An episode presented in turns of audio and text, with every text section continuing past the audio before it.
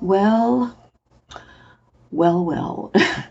is there enough going on in the world for you?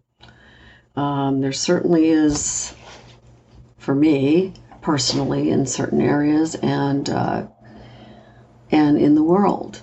It's just a nonstop sort of time travel or timelessness period of tremendous events that are happening even faster than they at least feel like they're happening because of our digital age and our our basically our no need to you know track time all the time because the world most of it that is affecting even areas that are not necessarily participating in the uh, the tech uh, immersion that most of us are in for many years, uh, decades basically, um, are feeling and sensing and going through.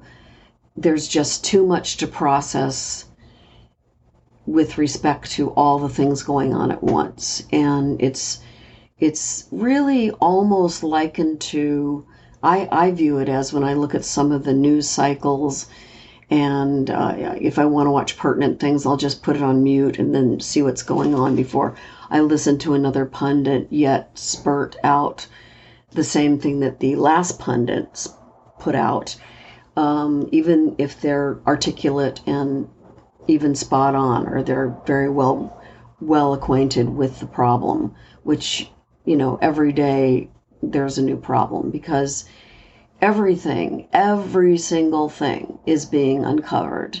Now, I could sit here and talk about uh, the US because I'm sitting here, as I've said many times before, but I'm really talking more about the world, the, the world conditions as they go along. Um, we are really in the equivalency of a quantum leap in you know 3d matrix in the mundane uh, that we have not had in many many years since probably world war ii many people equate world war one and world war ii the great war and world war ii as one war because they were really only 20 years basically in between that time. That's not much of a duration to heal and that's an entire generation of youth, you know, when you hit 20 or when you're ready to go into the world, 18, 20, whatever it is. So that were wiped out in World War One in in England and Europe, all of those things, and uh, less in this country. But we are in a quantum leap cycle, in a cycle of gigantic things happening very, very fast. And those that cannot really deal with it and i would i would count that as people that are really entering a, a deeply elderly stage in their life. Um, and I, and by god you know they probably have done enough in their lives. They're basically you know i'm doing my thing or they're tuned out or they're suffering through wars uh, that are going on in various spots on this planet. So this is not going to stop it's just going to continue. It's going that the, the momentum will continue.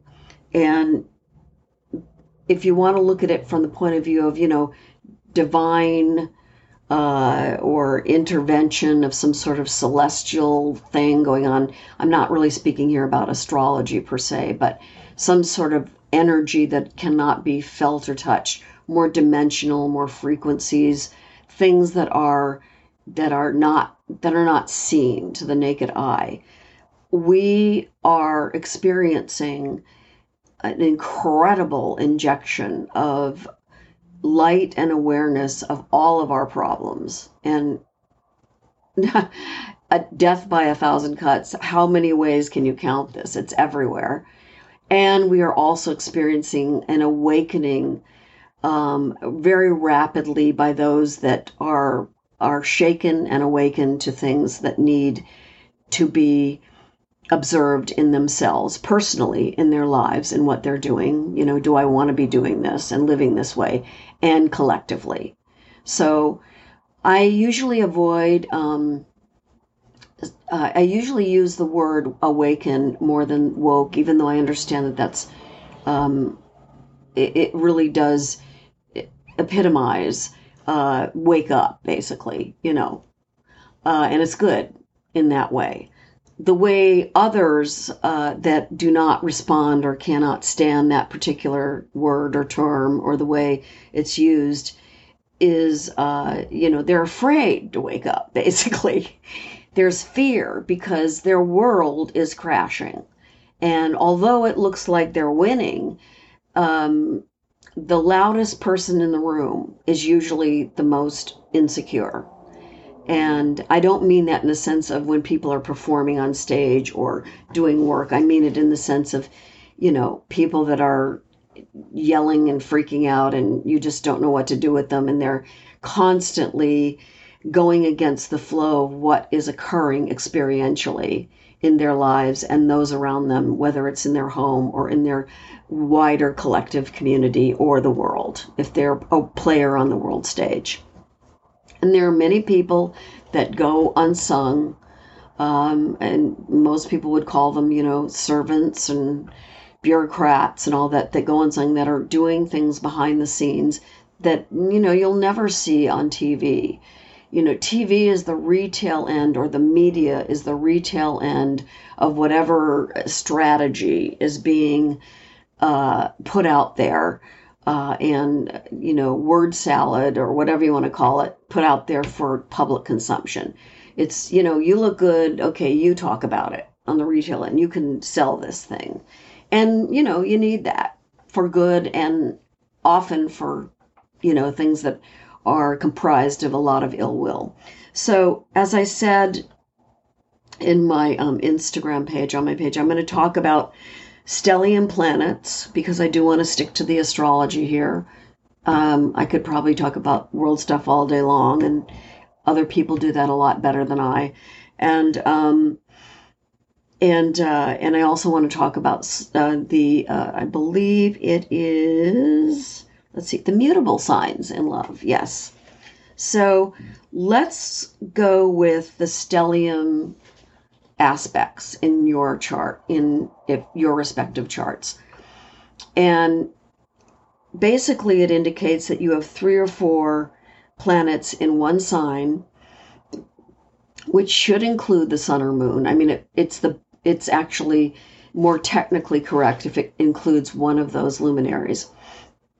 Um, and normally, depending on the degree, those planets, like if you have four planets in Sagittarius or any one sign, Aries, Taurus, Gemini, whatever it is, they generally, um, not always, but generally make their presence known uh, in one in one house. So somebody could have, you know, four planets in Taurus, uh, five planets in one house, but one may be farther out by degree. You could have them all like some clustered in the first 10 degrees of Taurus or 5 to 10 degrees of Taurus. I'm just using this as, as an example. It could be any sign, of course. And then they, you know, you have something that's that's an outer planet, let's say, or you know, or or uh, another planet that's you know Jupiter, Saturn, something like that that's in you know 22 degrees Taurus or something like that, and it happens to dip in into another house. So the theater of operation is the house. How it eventually in a retail sense if you look at it that way how how this energy eventually expresses not only through your own persona, but through the events that occur in your life that you participate in, create, stir up, or attract.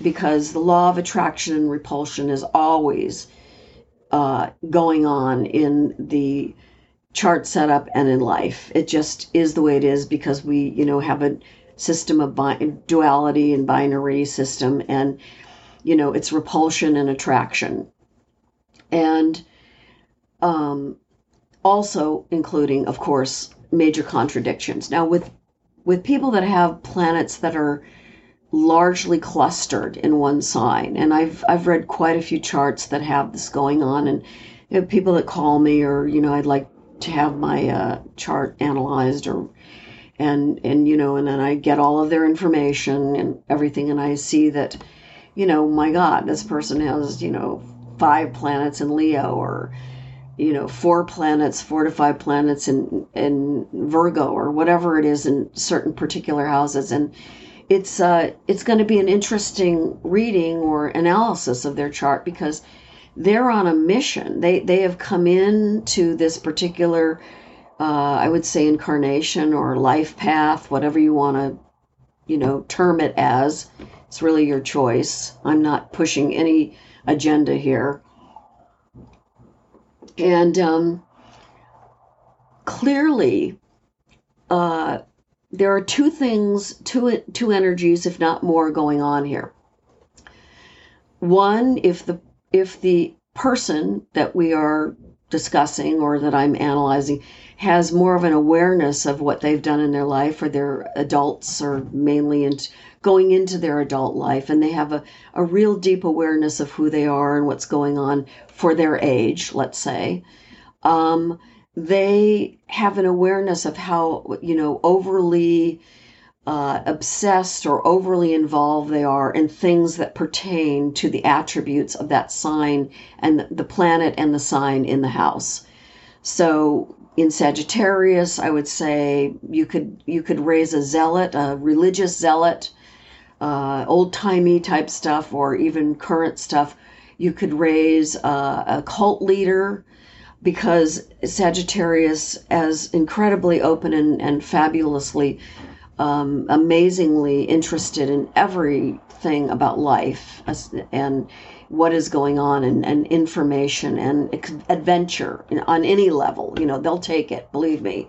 Um, emotional, psychological, physical, uh, anything. They're daredevils in a lot of respects, depending on where the planet, that what planet, uh, what sign is connected to the planet. So, you know you could you could say that you know you are on one track and there's something that you need con- to complete in this incarnation this particular uh, expression of your life path in this period of time and it's very concentrated and it's very indicative of the planet in the sign in the house so it's all of those things and all of those um, permutations that happen when you have the intensity of several planets in one sign.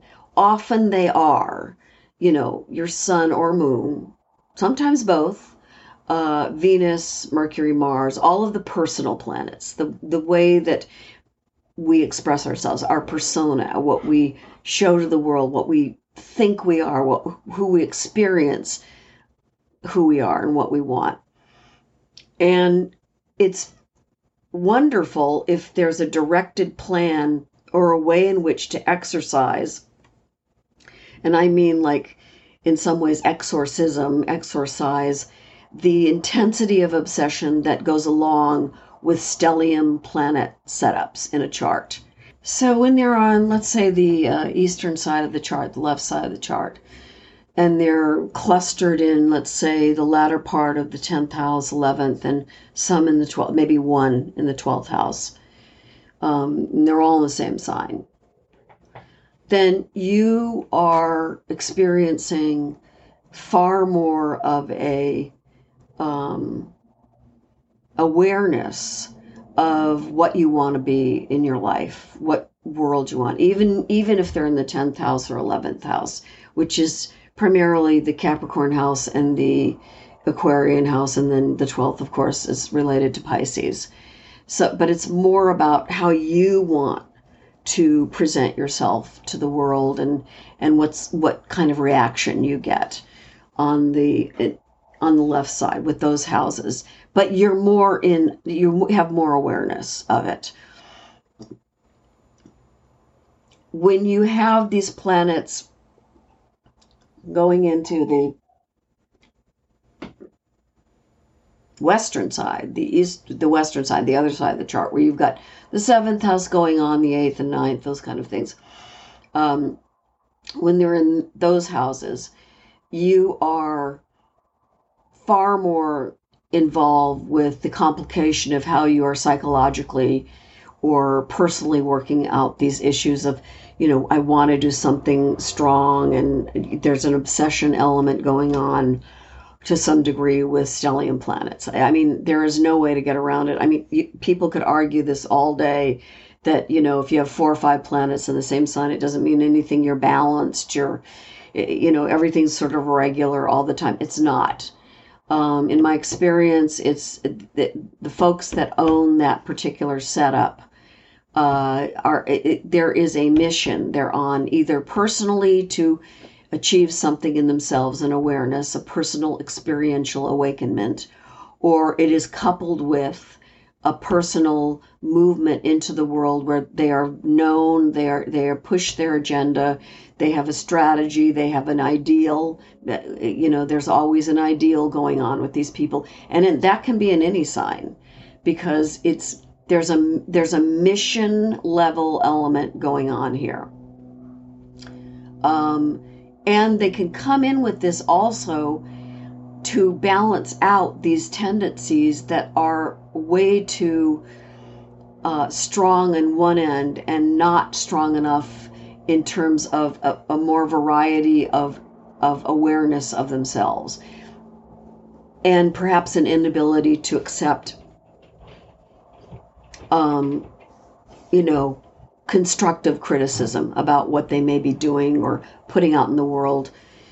And often, if it's located in the eighth house a lot, these planets, or perhaps the seventh, they're in the seventh house, they're looking for an okay from the people they work with or people in the world or want to be with more of the in crowd. It's a Libra house.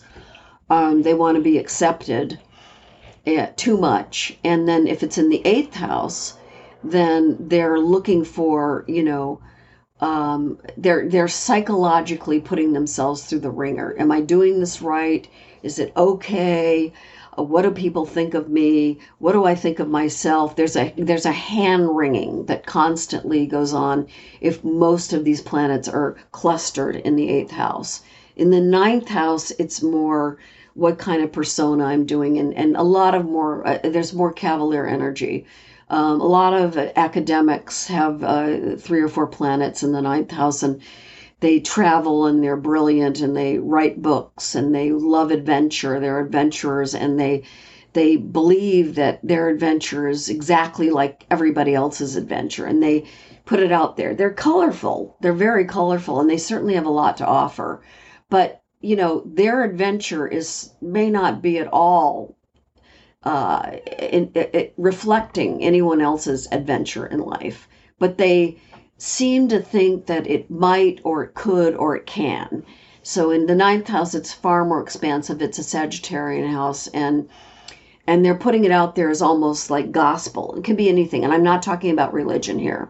As people who's who have listened to my podcast, and I don't really look at the numbers that much, but um, I don't. I'm not into religion or churchianity or any of that. I'm. I'm really looking for more of the, Eh, you know, commenting on the individuation and how people are experientially dealing with their life and what they put out in life in terms of the work that I have done and still do and continue to do. So in the ninth house, it's far more, you know, oh, let me try this. And it can produce gurus and cultists and people that are, you know, I'm on my path and you should come too. And they're very effective. And some of it is, can be very good. It can be very useful. It can be very productive for people as long as they're not getting into super controlling, obsessive habits of others. They can obsess on their own and have controlling habits of their own, but to impose them upon others and to really browbeat, as the uh, old timey term goes, others into their way of thinking or way of being or way of doing things, that's when it gets very destructive. So when you have a grouping of planets in one sign, it means that you've, in many ways, you've come back to balance the score, to really try to be awakened enough to understand that that there are other ways to do things and you should really enjoy the awakenment of what that planet in that sign within that grouping of of uh, of one sign can contribute to your life and others. Um, it's more about waking up to your potential and what that may be to give yourself a break from your obsessiveness and your control elements in yourself and and also to give to others strongly but understand you have to understand that you have to pull back sometimes. Now a lot of great work for one's own inner life and and the world outside whatever field you're in can be produced by those that have these particular uh, signatures in their in their chart. And uh, one of my favorites which i'm going to mention briefly because i i can't really get into everything here uh, but it's a good example um, i really like um, the uh, fashion industry uh, the more creative type stuff. I mean, I'm not like thinking about it all the time or looking at it, but it's very interesting because the best in the haute couture fashions and the people that create and want to create in this way, they're really creating paintings. They're creating art to put on a body and a clothes hanger, whatever you, you know, they're people. But I mean, you know, when you're on the catwalk or doing anything, you're really, you're presenting for the artist. You're not presenting for your own personal gain, uh, even though it's gratifying to the ego to be able to uh, perform in that way. And one of the um, most incredible artists uh, that did his art through actual uh, physical work with the um, with material and sewing and everything and came from uh, pretty modest means was Alexander McQueen. And many of you, of course, are familiar with his work, a, a brilliant uh, fashion designer. And what's interesting is when I see his work, I don't really um, he had a stellium. Let's let's look at this. He had a stellium in North Node in Aries, Chiron in Aries. That was the conjunction there. Saturn in Aries and Venus in Aries, and they were all uh, occupying the fifth and sixth house. So he, of course, was a workaholic and he was a creator. Fifth and sixth house, which is Leo and Virgo. And then his sun was in Pisces, and his moon was in Pisces in the fourth house, and his sun was in Pisces in the fifth, which is, you know, he needed to express his creativity. So I'm giving you an example here. This was a compelling need for him to express every level of his psychological and personal element of joy and creativity and to work out his demons as well, however they presented them to himself in himself. And he was very open about this, which is a is the North Node Chiron conjunction there. Now I see that conjunction. That is a very extremely uh, in my opinion, unusual conjunction. The North Node and Chiron. I mean, really, the North Node is where the incarnation is going. This is the North Star. This is what you want to achieve in this particular incarnation or life or life path. Whether you subscribe to uh, past lives or many incarnations or more of the Buddhist principle in this way. Uh, but this is the North Star. And then you've got Chiron, which is the wounded healer, sitting right there, conjunct there. Now look at that. What does that mean? It means that I will heal myself and go to my summit who I am, what I want to be and express in the world. I am determined, here's a stellium here I'm talking about, to heal myself with this conjunction to Chiron. I mean, it's almost like, you know, you either sit down and cry and don't do anything with the uh, North Node conjunct Chiron and say, oh, it's never going to work, or you get off your butt and actually make the sorrows that you have, the intensity of your dreams that you have, that are artistic, of course, in his case, in his chart.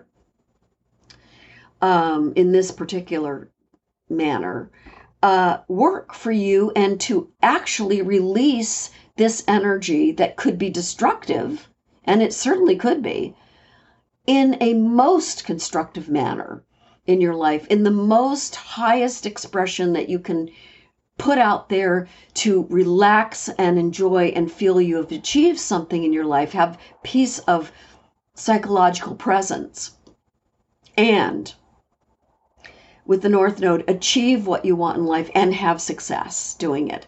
I mean, this guy, this particular soul, he was aware, he was an aware person with a stellium and Aries here and in the fifth and sixth house. He was one of the aware people very early on in life because he saw pain, he felt pain, he understood it by uh, apparently by his personal life when he was younger, um, which is not really relevant here for me to get into. Um, I think we can all look it up if anybody's interested. But I'm just saying he was aware with these, and Venus and Aries as well as Saturn. He's a workaholic. Saturn and Aries, you know, they can't stand it. Oh, can't somebody do something for me for a change? Why do I have to do everything? That's Saturn and Aries, the constant lament.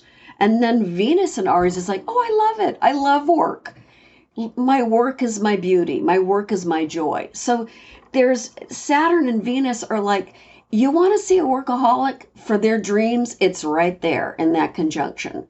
And it can be you know uh, it can be any sign but i would say with aries there no one no one is going to back down that has that particular setup. They are going to go for it and they're going to go for it to the very end of what they do. So look at those placements with if you have planets that are three or four in the same sign.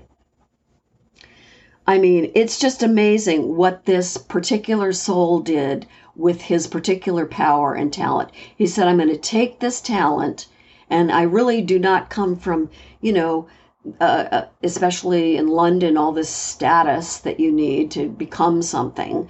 Uh, in in those particular days, perhaps now it's not the same. But I mean, the fashion world, just like the glitterati and the and the uh, literati world, maybe not so much now, but in the 50s and 60s for literature was, you know, you have to be at the top of the chain, or you've got to know somebody that's going to the top of the chain, and you have to really be good.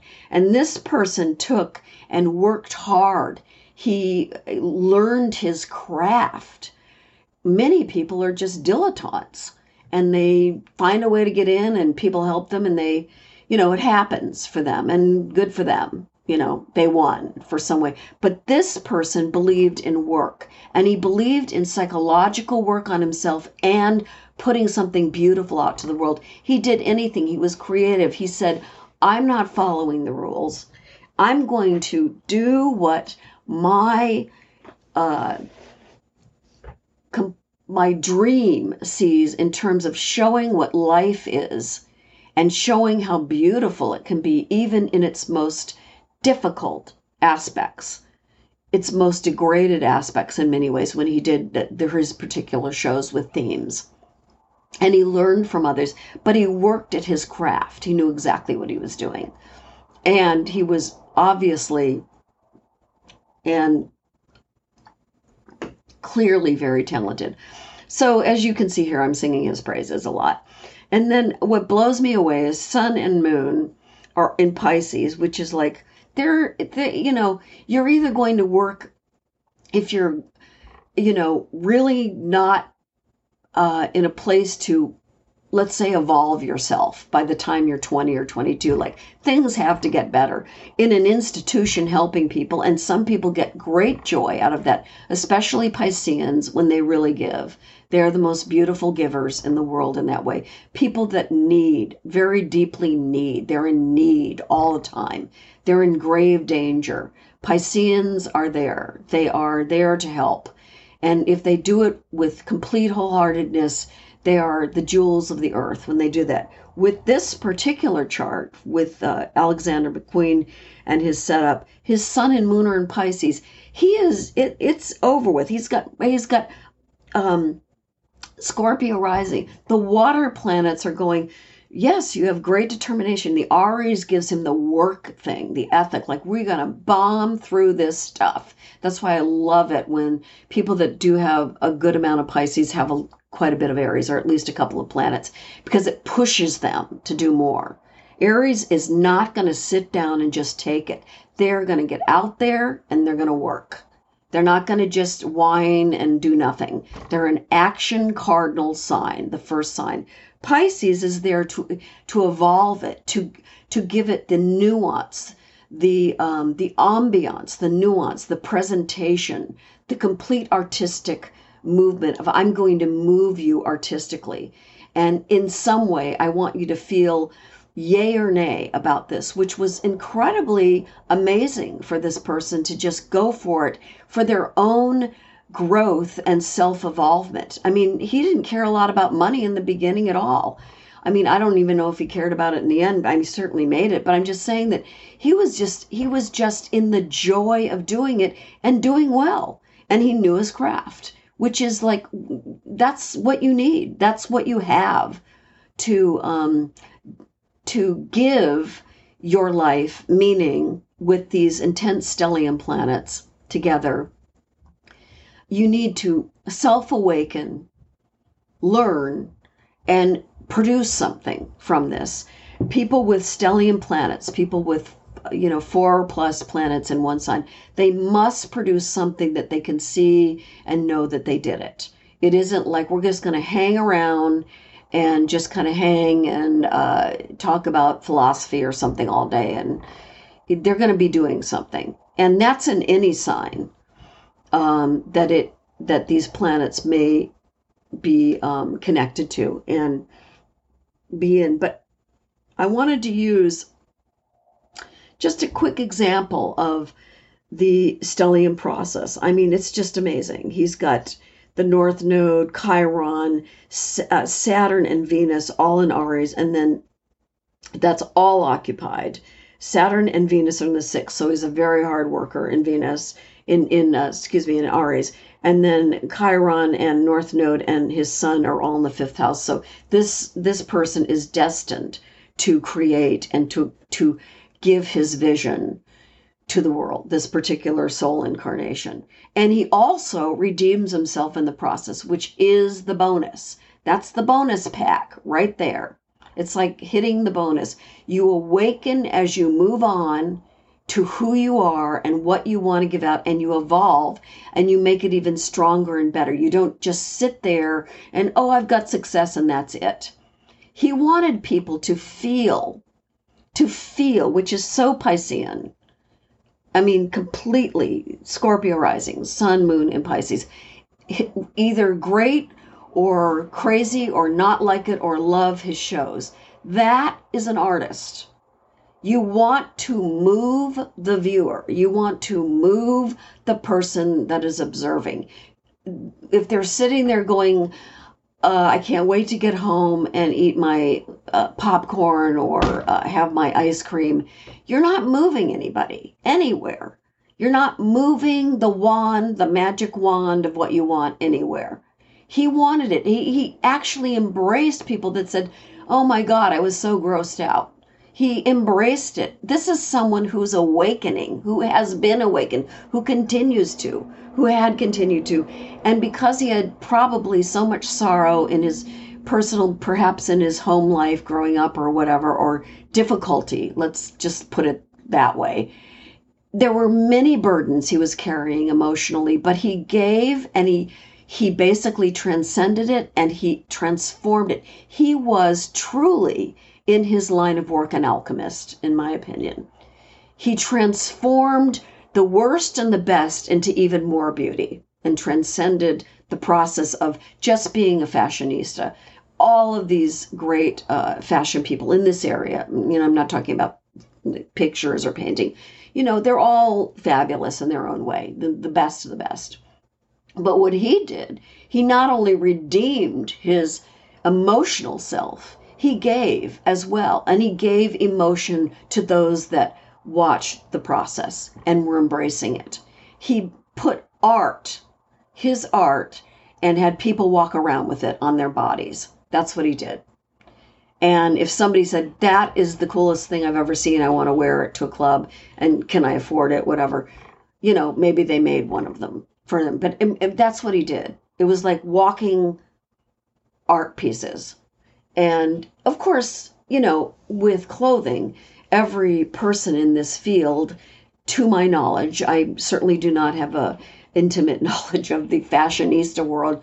They want to impress and they want to really do something that is extraordinary that that will sound out the personality of the person wearing that particular piece of clothing as well as give a mark of who they are and what kind of uh, feeling they have toward their work which is fabulous. So anyway this was an example i thought i would bring up because he's just has a marvelous stellium there. And he has scorpio rising um, and he has uh, uh, one 12th house Uranus in Libra in the 12th house, and then Jupiter in Libra, and um, part of fortune on his ascendant, which is Scorpio, and Neptune in the first house in Scorpio, which is like, you know, he was born to do this. Neptune there again, more uh, of the creative element there. Neptune is creation. I mean, Neptune, people with strong Neptune in their chart, there are many composers from the 18th century. I think I brought up uh, Bach or Beethoven one time. You know, they have uh, four planets in Pisces or uh, Scorpio, usually the water planets generally, and maybe some fire. Usually that I there's not a lot of earth going on with those people because they're bringing fire down from their you know, the sky. They're bringing energy and light and thoughts and dreams. And then the water planets are, are, are basically tapping the well in ourselves of psychological wonderment and joy and feeling. And so these people that have strong Neptune, they can be escapists in normal, regular life if they don't get to really express themselves, which is escaping through anything so I'll leave it up to anybody to figure that out. It's just anything. Could be drugs, could be anything. There's not one thing. People escape through many different avenues of um, what people might call, uh, you know, deviancy or not the norm or whatever. And, um, you know, that's their way of doing it. My view is if you're not hurting somebody directly or killing or doing anything that is that really is hurtful to people and uh, and um, really does, excuse me, really does damage, then you are expressing a way in which you can live and a way in which you can carry on in your life.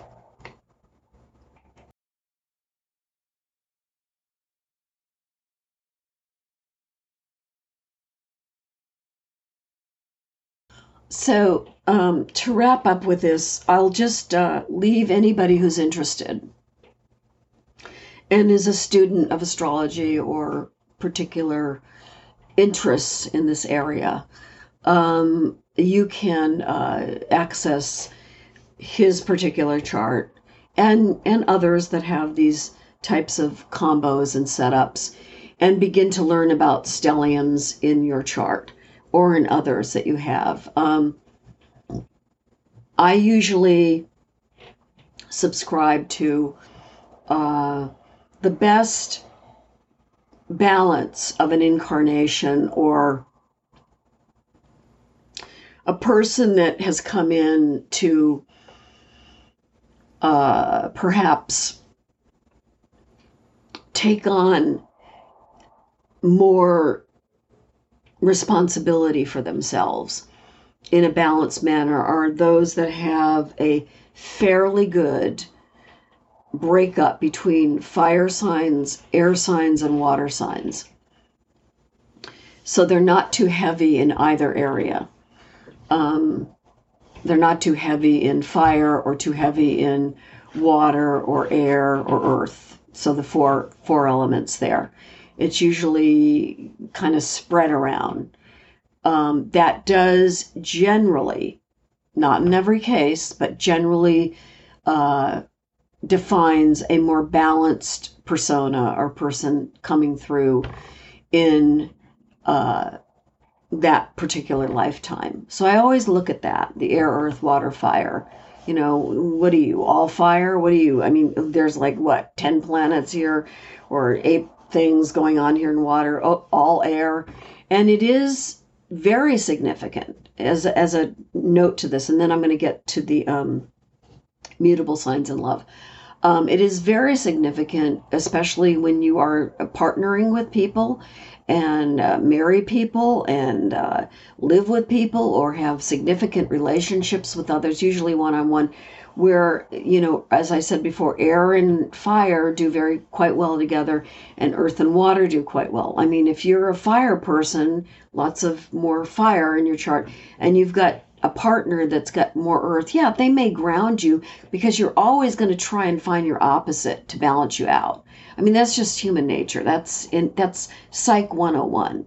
You're you're always going to look for God Almighty who can balance me out because I'm, you know, all over the map. Or an earth person that's I'm so controlling. I'm so bound to my duties and things that I need to do on time and and my responsibilities and I'm I'm kind of boring or the way they view themselves and I'm very responsible. They they tend to go to people that are far more colorful. I mean, this is not anything new.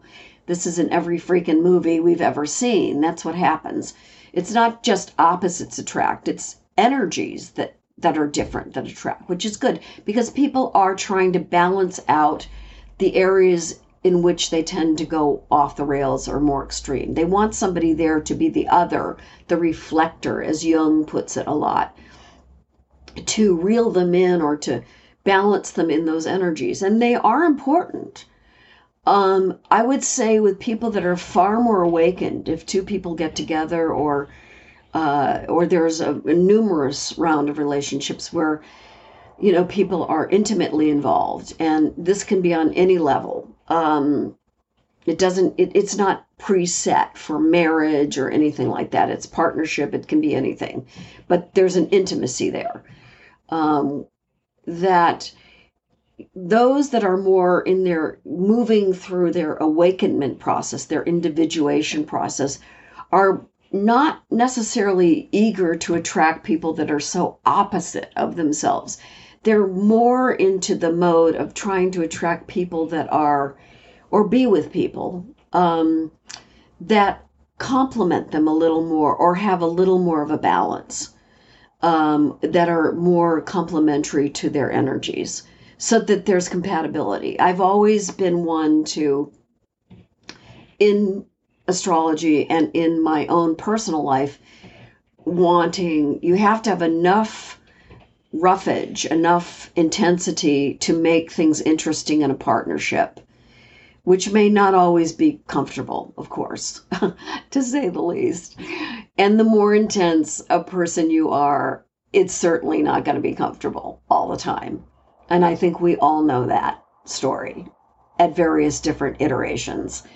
Um, but you want enough compatibility real compatibility not like they do this and i do this like these this division of labor that's all set and nobody can change their modality ever you know this sort of weird boarding school attitude of you do this and i do that and that kind of thing i mean that's right out of the 1940s and 50s and people and even earlier people probably had to do it that way because there weren't a lot there weren't as many options and that's for another podcast talking about that. But so what I'm saying is is that you want some partnership, the one people that are becoming more aware of their need for individuation, who they are and and and and giving themselves the life that they want and deserve and their expression. They're looking for people that you know that are compatible rather than having to go up against the big storm every few months or every two weeks or whatever. Those are usually, generally, not all the time, younger or more adolescent type of relationships.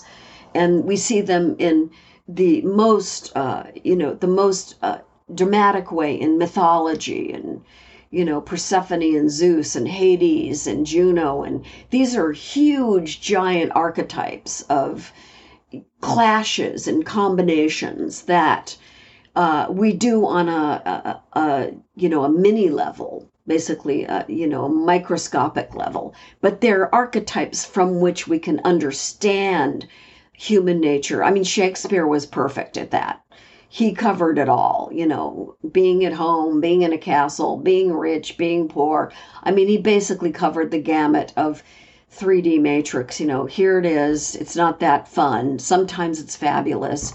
And, uh, you know, Romeo and Juliet is the ultimate story of yearning for love is far more interesting than actually getting love because bittersweet love and yearning, the yearning, all the poets are the greatest romantic poets are yearning for love. It is the most highest state of ecstasy to learn to yearn and not get. Once we get, we're satiated, we're satisfied. Oh, well, that's done. Now on to the next fish. What do I do now? Because human beings are curious. They uh, generally want to know more, and they they're like uh, they're just feral, meaning F E R A L, not the last name. Um, they just want to get into stuff and see what happens. So when we have stellium planets going on, we're going to be getting into a lot of stuff. And the more awakened and on the road of that, that we are becoming in ourselves and trying to learn, which we can learn from many people that have read that have written good books and that are able to discuss this at length psychologically, Freud, Jung, all of them, as well as philosophers. I mean, I've I in my early years just read everything I could possibly get my hands on. Philosophers, everything. I mean, nobody in regular old school had to tell me to read you know, uh, Hermann Hesse or Thomas Mann or Proust or I mean, no no teacher would ever have to push me to do that. I was doing that already on my own. I'm reading books by 4th grade. My parents didn't even know. So it was never something that somebody had to go, "You must read this and give me the cliff notes or give me the notes on this and ascertain what's going on here." It, you just people want to learn. So the best way is to go out and find people you know, and query exactly what you want to learn. See see the people that that write about this, that know about this, whether it's mythology or from some other avenue. Some people are far more academic in their search. Others are far more philosophical and mythology oriented. So in this way, I would say actually to wrap this up with the stellium in planets, planets and signs and one sign, that people owning that, who have that as their chart blueprint, are far more into the philosophy and the mythology of who they are and who they're going to be and what they're going to do in the world. They're far more into that. And they do have demons. They do have the demons. And it, the demon, in my opinion, is someone or some little voice or whatever you want to name it as, pushing them to express pushing them to be uh, all that they believe they can be. And the word believe is a pretty strong definition of that particular setup. And uh, I tend to um, try to help people understand that uh, belief doesn't necessarily have to be about hoping and wishing, you know, those old songs and everything, and maybe, and you know, no, there's no strategy, there's no plan in that, but there has to be a goal, a vision, and an ideal. That has to happen, and these people have it. So, I will rest the stellium uh, process here, and let's go into uh, let's go into the um, basically the mutable signs in love. So we're going to move through these. And let's see here. So we'll first go to, uh, I would say Venus and Gemini. You could say Sun, Venus, and Gemini as far as the beautiful signs in love Sun, Venus, and Gemini. And um, we'll do that first. And I would just say uh, let's put it with Venus and Gemini. And I would just give that um, that they are most definitely uh, interested in everything. I mean, it's really hard to tie these people down as far as I need a commitment, uh, especially in their early years, unless they have a heavy Saturn aspect or some sort of uh, square or opposition with Saturn involved or Mars that makes them uh, scared or more vulnerable to being free and easy, which is what Venus and Gemini would be. They want adventure. They want experience. Actually, I would say Sagittarius wants adventure, which is the opposite sign of Gemini, and Gemini, uh, Venus and Gemini wants experience. They want to they want to go through everything. They want to see everything. They want a whirlwind experience. They want to try everything. So therefore, their idea of and it is often said in many books, you know, on this that the mutable signs are far more into the potential of bisexuality or other kinds of uh, sexuality identifications than the cardinal or the fixed.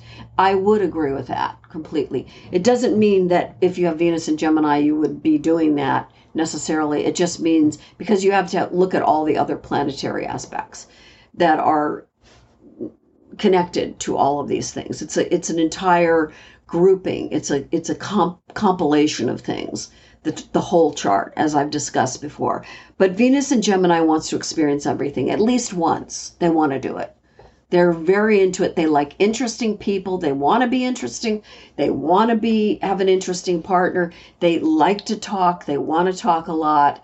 They want to present themselves as articulate and learned and you know and aware of the world and urbane all of the words that we use, you know, as a bon vivant or a dilettante or something like that. And they can really charm well. They're really good charmers.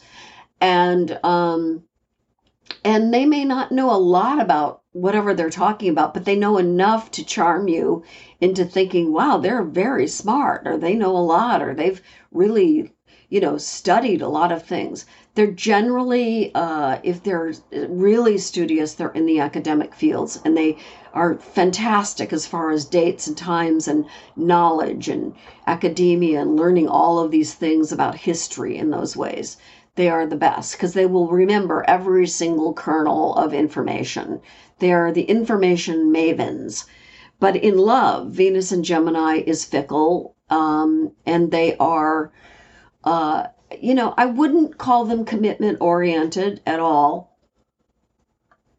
But if they do connect with a person uh, at some point in their journey, that really turns them on uh, intellectually as well as the more experiential side and is open and can connect with them they are they will stay with you there will be fidelity if that's what you're looking for they will be there. But they have to have the energy of the social life. They have to have the energy of people's minds and brains and cooking and talking and thinking and coming up with things. They have to have an element of a, a, a true uh, intellectual repartee and fun in that way, and reading and drama and music and things. They want to, you know, they want to critique it. They want to understand it. You know, they, they want to understand everything, which is so cute with Venus and Gemini because, you know, you can't understand everything. I mean, you know, Venus and Scorpio knows that. There's no way you're ever going to understand everything that people do. But they're but they're great at literary quips. They're pithy. They're smart. They love to write. They love to talk. And you know, definitely if you're into a lot of um, dining and and dinner parties, you need to you know, have at least a few Geminis or Venus and Geminis there because you know Venus is about the social graces and and interacting with the humans and enjoying and having all of the fun things that go on the things that are not in conformity with the process. They lo- they do not like conformity although they will conform and um, but they don't like it generally, and they do things to piss people off constantly, which they love to do. And they're tricksters and they're practical jokers. But Venus and Gemini is if you want fun and adventure, or you want far more of a lively partner or a person to know and be with in that way, they are the ones for you.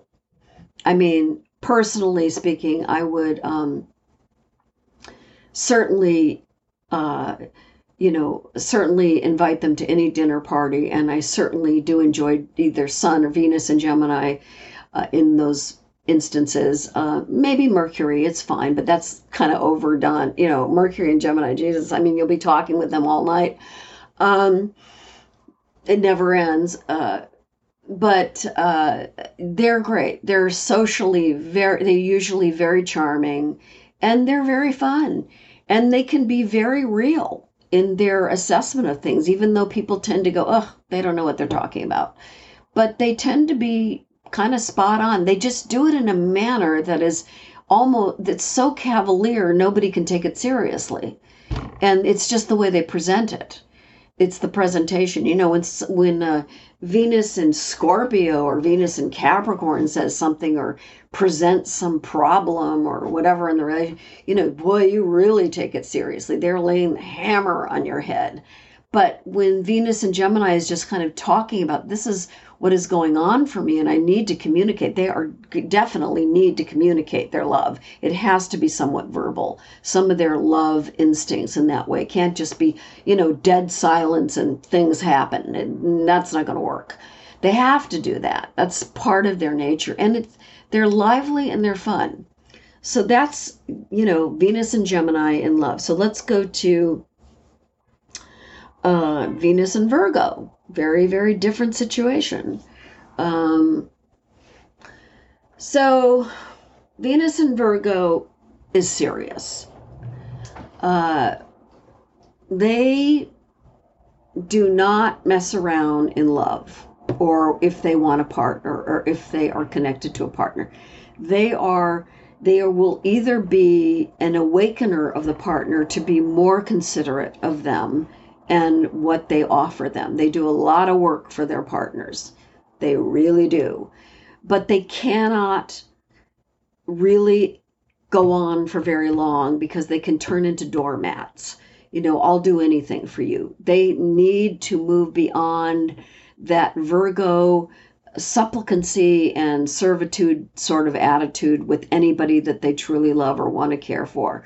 It it becomes too burdensome for the person receiving it unless you're, you know, at death's door and you certainly need it or the or themselves, the person giving it. There is too much of a servile uh, attitude if it's not checked. They love is great and giving and sharing and being there for your partner is the most magnificent thing. But you cannot become a doormat with Venus and Virgo. You've got to be aware that you know your partner or your friends or whomever your company whatever the issue is for you has to step up and do something for you and meet you halfway that is the lesson of venus and virgo it is a it is what i call an atonement uh, placement venus and virgo it means that let's say if you you know thinking of your past life people that have this placement probably had a lot of free uh, you know freewheeling love and time and dumped on a lot of people and had a great time and maybe hurt people and not not hurting meaning you know intensely hurting people but they really had more of a freewheeling type of existence uh, in love, in love matters, in giving matters, in caring for people. And now they've come back with this Venus and Virgo, which to me is, if you do not redeem it, it's an anvil on your head all the time of, you know, thinking you've got to give, give, give, and give more. Uh, I have to atone for everything. Virgo is the atonement sign. And um, I challenge anybody to say it isn't. I frankly, I don't care if anybody challenges me, but I'm just saying, you know, anything going on with Sun in Virgo or Saturn in Virgo or Mars in Virgo, there's an element depending on the attributes of the planet where, you know, Virgo is atoning for something they did and they don't know what the hell it was, but they know, well, this experience is pretty hard for me and I know I've got to do this. Why am I doing this? What is going on? But they have to take back their own empowerment. That is the key for Venus and Virgo. You must empower yourself at some point and know that, you know, I'm pretty damn good and I am there for whomever needs me and my family and my partner. So I need them to come through and they have to communicate it. They got to do the Venus and Gemini. They have to talk. They can't just expect somebody to read their mind and their pouting and their bitchiness and go, okay, well, now I know what to do with them.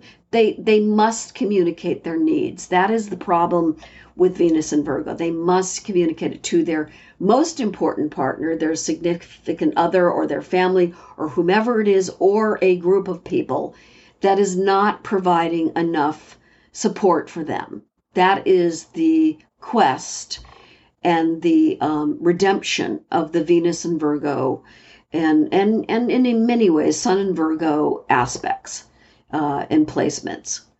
Uh, I have a lot of um, a lot of uh, now in my later years. Uh, great respect for people that have that placement, Venus and Virgo. I mean, I have no Virgo in my chart. So I don't even, you know, for many years, way early on, I just, you know, I've run into them because of particular house placements I have. So it's like it's constantly coming up. And I'm going, what, is this? Why am I, why are there Virgos all around me? I mean, Venus in Virgo, Sun in Virgo, Pluto in Virgo, you know, it's just, it, you know, which I, I see that, but it's like I have, it's just very, uh, hard for me to conceive the kind of misery that this Venus and Virgo or Sun and Virgo or other can go through if they're not met or communicating their needs to others. So that's the lesson there. And when they do, they are the most beautiful, committed, fantastic companions you could ever have. And I'm not talking about having a dog or cat, okay? Although you can I've had people have me check their dog or cat signs before they get them. Believe me, I do. And I will do that because I, I love animals. I think they are just spiritually incredible. But, you know, I'm not going to obsess over, you know, what this could mean for them, but I will do that. So uh, that's one thing I've revealed here. Anyway, so let's move on to Venus in Sagittarius, another mutable sign. Now, this sign is, I would call it the most narcissistic of the Venus mutable uh, mutable placements, mutable sign placements, Venus and Sagittarius. Sagittarius always looks like it's giving everybody everything. I mean, they're they've got great street cred. They've got great, you know, I'm just doing all this. I'm at the food pantry. I'm taking care of the dogs down the street. I'm doing this. I'm doing this. I'm doing this, and um, and so they're in the world. They love it. They're adventurers. And Venus and Sag is, um, they want. They usually, generally, especially in their early years, they have a lot of different partners or people that they're intimately connected to in many different ways. They tend to compartmentalize their relationships like you do this for me and you do that for me and I get that from you and I get this from you. And they're all in different countries, countries usually. They they love adventure, they want to travel. So if you are a traveling type person and you love adventure, whatever your chart blueprint is, your your aspects, it's working. They will want you to come with them at least to a certain point and really enjoy the fun that they're doing. And they will take you on many, many wonderful travels. So if you like adventure, and you know this sounds like an ad for disneyland or the military which sounds really awful as far as the comparison um, they will let you see the world so um, you know of course they're the ones doing the adventuring and they're taking you along so they're teaching you. They like to teach. They do love the teaching but they do it in such a colorful way and in a way that exudes so much enthusiasm that you just can't you know, you just can't say, wow, this is just too boring or anything like that. Because it's very interesting for you and it's very, um, it's uh, compelling and um, like a drug. They're like Venus and Sag is like a drug. It's like, oh God, I have to have more of that. Let's go somewhere else. Let's and they'll pick up and go. And you know, you take your knapsack and you do your thing and you know, and you you know, you go around the world or whatever it is, or you do things like that, and they're they're just into it.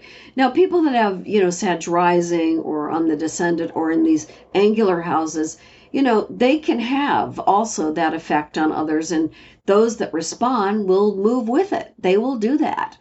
Um, but the thing with that is, you know, there are they're they're traveling types. Doesn't matter what they're into, male, female, trans, any kind of uh, self-identification they have. Doesn't matter. They are adventuring types. That's their thing. In love too. They they like to experience the playfulness and the joy of love and all of the different things and they're very open. They're, I think, in my opinion, as far as the mutable signs in love, they're the most open. So if you're into a lot of different need of experience, they're your guy or your girl or your person, whomever you may be with. They are the person for you if you're into that because they usually don't hold any problems of conformity and what, you know, oh my God, my parents raised me this way, I can't do that, or whatever. They just don't do that. It's just not their thing. And again, I, my caveat here is look again. Is there a Saturn aspect that's blocking that particular Venus placement, or or an, uh, an aspect with Pluto, or something that makes it a square or an opposition that might curtail the free flow to to the best of its ability, let's say, or the person's ability to express it uh, in a person. You've got to check that as well because there are many with these particular placements, and they have uh, oppositions. They have squares to them. Venus square Pluto. There's many others. I'm going to get into a lot of the squares maybe in the next um, podcast. I don't know how many of these I'm going to do. Um, I started them during COVID, and uh, I'm not sure. Maybe a hundred, maybe 70. I'm not really sure. But I will get into the squares with Venus and stuff like that because I like to get into the weeds, the particulars of these things. But Venus and Sag, you know, they're not going to be going, oh, yeah, I'll marry you and we'll sit home and we'll have our little dinners and you can make quiche and fresh pasta and I'm going to sit here and just kind of hang out and be with you. They're not homebodies, okay? They're not going to sit there and go, wow, I just love this fire and this Afghan and this cozy chair and this pillow. I mean, they want to have fun and they want to be in the world and they want to go out, even if they have a home with kids. And it may be someone that you are connected to that is away from the home and you have sort of the responsibility of whomever is in their kids or just you or other people to take care of that and they want to just go because they're restless. And they they it's just their nature. It's the it's the way this particular um, sign works itself out venus and sag. So if you know i would not like combine a venus and virgo with a venus and sag which uh it's just it would be you know the virgo would be wanting stability just as a you know sort of a hyperbolic uh, example. And venus and sag would be going oh my god how did this happen? I'm leaving. You know i'll be back in a month or something. That is not going to work for venus and virgo. Back in a month? What are you talking about? You know you're going to be back here tonight. That's it. So that would never be a good combo. Uh, venus and gemini and venus and sag would be interesting together um, they probably would sort of eventually cancel each other out because both of them kind of want the same things, but with different pathways and different modalities. So they probably go, yeah, yeah, it was like so super great. I loved it. Okay, goodbye. That's how they would be. Um, so, you know, I would just say that, you know, you've got to have some strong fire or some fire in your chart or other things that would make it more interesting for a Venus and Sag to stay around or be connected in the love relationship. They're definitely not into cloying or keeping you there. If their insecurities are there, they're coming from different types of aspects. Um, Black Moon Lilith, other things that are that are circumventing the experience of Venus in Sagittarius. They're blocking it, squares, maybe oppositions, where they're thinking too hard about stuff. Generally, they don't. They just don't. So now we're going to go to Venus and Pisces. And I have a special um, love for Venus and Pisces because there are so many people that have been in my life and are currently in my life that have Venus and Pisces. And they are like the coven people. They are they are it's amazing their incredible need for adventure these people with their other aspects of the chart and then they have this glorious venus and pisces that that gives them so much depth and so much love for those that they love that it is just amazing to watch. Um, they are very open. And in many ways, psychologically and romantically and emotionally, they're far more open and, and willing to, you know, be open uh, than Venus and Gemini or Venus and Sagittarius. Uh, they're amazingly aware of people's pain and their love and their joys. There is a sense of intuition and they do when they love they love hard and they often love forever. So um, don't get entangled with them unless you're in for the long haul because they do they love and they love for a long time. They are not flippant but they are also very open. They're very cool. They're you know the last water sign and they're they're like okay let's flow i mean they are the ultimate venus in pisces hippie love, if you want to call it that, for lack of a better, you know, iconic type of reference. They, you know, they're cool. They can live with it. They can move with it. They can groove with it. But, you know, they get hurt, but they take the hurt and then they move through it in some way. They do take a lot of hurt, these people with Venus and Pisces, but they also redeem it along the way. They're just amazing little, you know, uh, watery beings that you know they love and when they love they really love now there are some uh, with this particular placement that are escapist you know they wind up like uh, a good example even though i do love punk rock sid and nancy you know two escapists. I don't know what their charts were. I'd have to look them up. And quite frankly i'm not that interested in doing that right now. But um you know they they can be at the worst level really creative but escapists. You know anything to escape the mundane life you know this 3d matrix anything. And you know they will do anything. Um they you know have this aversion to conformity which is great for anybody who loves them or is in love with them or being with them it's really great for people because it allows the other person to be more open even in and of themselves if they don't have that aspect. So they really are open to that. And they flow with stuff. They can flow with it. You know, there are other aspects maybe in their chart where they can't flow with that. But when they love, they love completely. And um, they truly give of their souls to others. They do. And the other person feels enveloped in their soul love and and how they express it. It can be in early love in early stages of love with people that are still growing soulically and growing in a way that they need to learn a lot of lessons. It can be escapist. It can be somewhat um, dreary you know if the venus and pisces can't get over something. But often they're more like the amazing person you had that that you know cannot believe something's ending and they go off and they retreat and they basically go through their own emotional pain on their own and they redeem it at the other end at some point. You know cancer venus in cancer is going to give you a really hard time they're going to you know take you through the wringer if you don't love them or divorce them or something goes wrong. You're you did this to me. There's a lot of you know on and off blaming going on. And and you know um, that's a cardinal sign. And then venus and scorpio oh you better be prepared to be involved with those because they will do far greater damage if they if they feel that you have betrayed them than Venus in Cancer or Venus in Pisces. Venus in Cancer is like, oh yeah, the whole world, I get it. You know, I'm I'm pissed, I'm crying, I'm sad, I'm cloying. Venus in Pisces, you know, I am going to let this move through me. You know, water hits its level, it moves and grooves.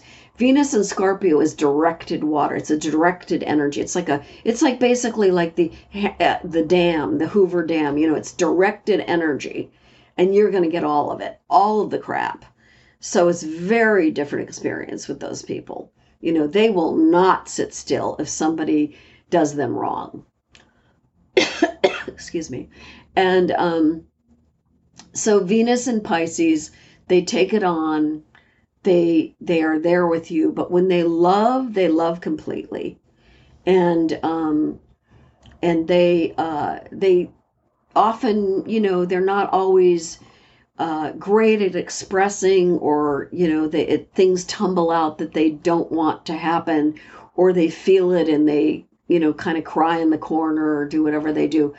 But the person that is with these people or if that occurs or or whomever you are dealing with that their partner um, you must be try to be more aware of the suffering that they may go through when you really transgress a lot of their ideals or their ethics or who they are or their love. It's they're not conformists, you know. They're not like, oh my God, you tread on my ideals and my ideology and my politics and my, you know, my couch that I love that I bought.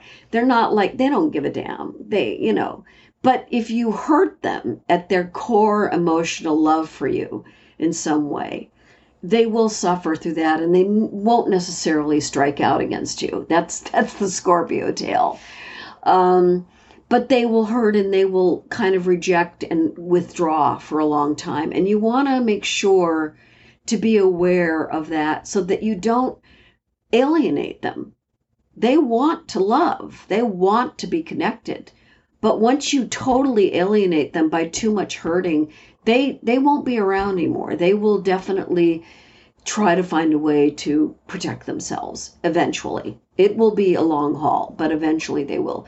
But their love is deep and their connection and their support, their soul support to you is is very strong. I mean, I think like, you know, Venus and Pisces and uh, and perhaps Mars and Scorpio is a great combo because Venus and Mars are very good uh, in that sense. Um, Venus and Pisces and and maybe Mars and Cancer is good. Uh, all of that stuff that's that's very good. It's a good combination. Um, you know, Venus and Pisces with a lot of fire or too much air tends to just oh god it's just too much. You know i've got a blazing fire over here with this person and then you know or they've got you know all this gemini and air sign stuff going on and aquarius and um, uh, Libra, you know, it's just like, oh my God, you know, stop intellectualizing all this love. I can't take it. Just get to the point. You know, you don't need to keep talking so much. You know, air signs love that stuff. So that's really what it's like for the fixed, the, the mutable signs. And I would say, in a, in summation, God, I sound like I'm doing a college summation here. Um, but I will say that mutable signs, Venus or Sun, Venus and mutable signs, they really are far more open in their love relationships and far more fluid, very fluid. Uh, unless, again, which needs to be checked, there's a combination that's kind of an uh, opposition or an intense conjunction or a square in the chart. But if they have you know, not nothing too intense. If there's no Pluto squares to it or Saturn squares to their Venus, I'll, I'll put it that way. And Moon, probably Moon, but Pluto and Venus, Pluto and Saturn are the, pretty much the biggies. They um, with squares to that Venus sign, to that Venus in that sign, perhaps. Um, they're generally, you know, uh, far more open to be with, and um, and and pretty good. They're pretty good players. They're uh, good sports. I would say that Venus and Virgo, mm, not so good a sport. They want everything, you know, correct and perfect. They're they're a hard nut to crack. That one, and and they can really be um, nagging. They can nag although they're usually correct in their observation of what the problem is. That's what drives the partner crazy because, oh God, yeah, they are right. Ooh, you know, but they need to back off. Or, uh, you know, be with somebody that can appreciate their analytic abilities in love because they certainly are quite analytic in their love relationships, which is often tears down a relationship or is difficult within a just a love, emotional, emotive, feeling based sexual relationship. You know, it can tear down too much as much as it can build up. So um, that is the basis of the the signs in love, which I wanted to do, and the stellium. And um, all I can say about uh, the incredible chaotic events going on in the U.S. here, uh, which are not funny, but they are so chaotic and so completely stuck in 3D matrix for so many, many reasons and by so many, many people over a period of time. Um, that I don't think this shutdown will last for very long uh, if we have one in the US. Mercury is not retrograde, so it might be fast, and the Senate might pull something out of their hat, as usual, a rabbit out of a hat. Uh, you know, it's called. I would call it, you know, the the American Cinderella syndrome with the the debt, uh, or the eleventh hour productions. Um, uh, they might pull something out to stop that because it will hurt a lot of people that do work in the government and do need that check. And that is the most important thing. Um, in my opinion, personal opinion, which is kind of surfacing with more progressives and the Democrats and and outside groups, is if you shut down the government, you don't get a paycheck. Meaning, the senators and or the House representatives that do that, you don't get a paycheck. If you do it in a way that is absolutely reprehensible and is uh, superfluous and and um, hurting other people. Uh, that probably won't get much traction in the next month or so. But I don't, I don't know. I just do not see this with these aspects uh, shutting down for a long period of time. Um, there's uh, the expediency that this whole house of cards is operating off of in the house. excuse me, literally house of cards and to a degree in the Senate because it's the end of an era and a lot of uh, really old uh, sedentary people that have used these jobs as lifer jobs. They're only meant to be for certain terms, and they were only meant to be that way, which we need term limits drastically for Supreme Court and all of this stuff. Um, you know, they are they are moving out of what I would call incarnation in those jobs in the House and Senate, and um, and most definitely, the Supreme Court must have term limits. There's no more till death do us part. That is when a time 247 years ago when you know America was basically an agrarian society and um, we had learned people from other countries starting this country, mainly from England, and um, and uh, you know we needed uh, some kind of format we needed a way to put things together and uh, people that were schooled and went to college and i'm not downgrading it at all. I mean thank god something happened but this supreme court thing with no ethics coverage and we can do whatever we want is uh, tantamount to preschool uh, in my opinion. Anybody letting that go on it's utterly ridiculous. It's like watching uh, one year olds throw crayons all over a room all day and going, I could do anything I want. It's ludicrous. So these things will work them their way out more distinctively when Pluto actually takes root in Aquarius and begins its journey in October this year.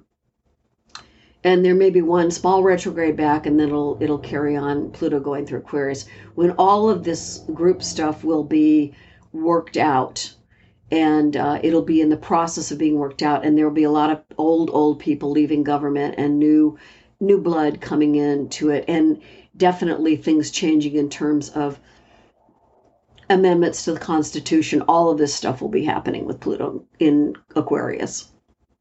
And um, it'll be happening for a long time. It'll take over a period of time but it will be. And uh, it needs to be it needs to be fluid it needs to be moving that's what the whole process is democracy is not the end of the road it's a process it's uh, it always was, it always will be, as far as this particular construct in 3D is, and in this particular governmental setup. So that will be happening. It'll begin to really kick off more in October.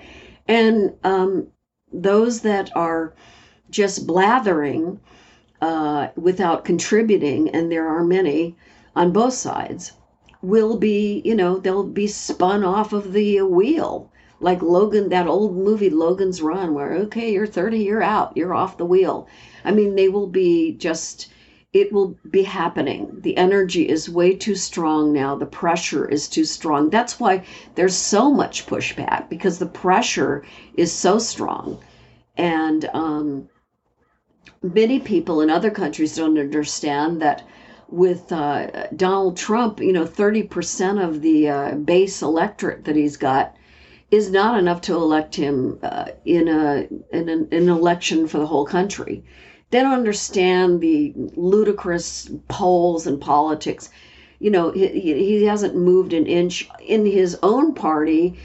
These poll numbers will mean nothing in a year. Um, it's you know a certain percentage, and that's it because he's facing so many problems, and uh, you know.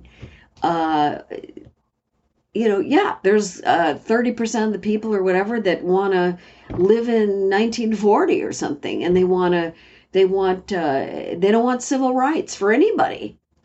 Um, and they have real problems with uh, xenophobia. I mean, they are, you know, it's a, basically a real issue for them. They don't even know, many of them that are uh, against uh, people of color in any way, coming, you know, for many decades, uh, not uh, just what we're really dealing with in terms of uh, trying to deal with reparations for the Civil War and for the, for the slavery, all of these things. They don't even under they don't even know the definition of xenophobia.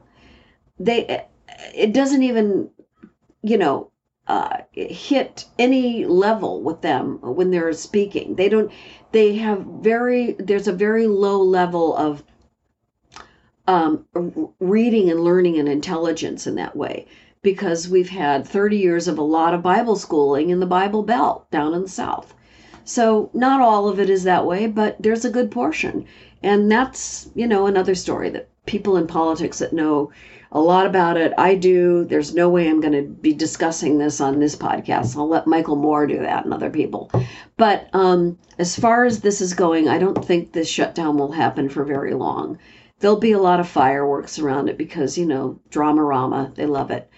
Um, the next podcast I will discuss um, squares to Venus and squares to certain things. I want to really get into the squares I do want to do that because I think it's an important topic for people who are interested seriously in understanding their chart, their path, what they may be doing, or as they move on. And I and and I do want to discuss also a little more of the Gen Z chart setup because they're going to become more prominent in the next um, five to ten years, more and more, um, and their outer planet aspects uh, they will be the marching band there. They will be doing it, not millennials. You know, I don't know where they're going. Uh, I'd have to look at all that with their aspects, but and younger or later millennials. But the Gen Zs are uh, we're they're they're at the we're done place. So I want to discuss those aspects because they have a lot of fascinating outer planet aspects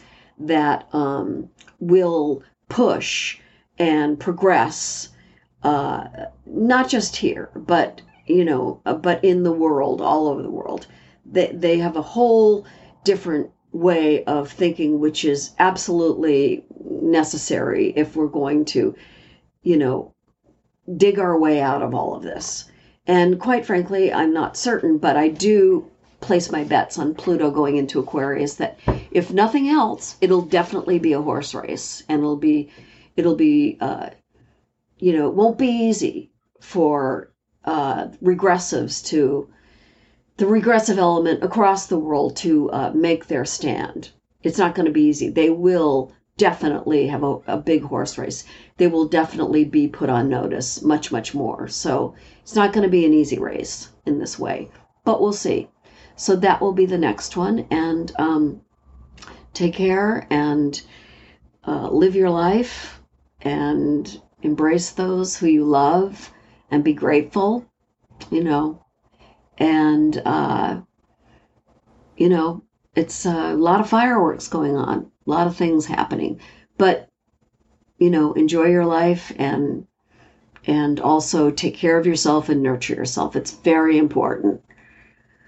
You know, very, very important to do that. Self nurturing. And that's it for now.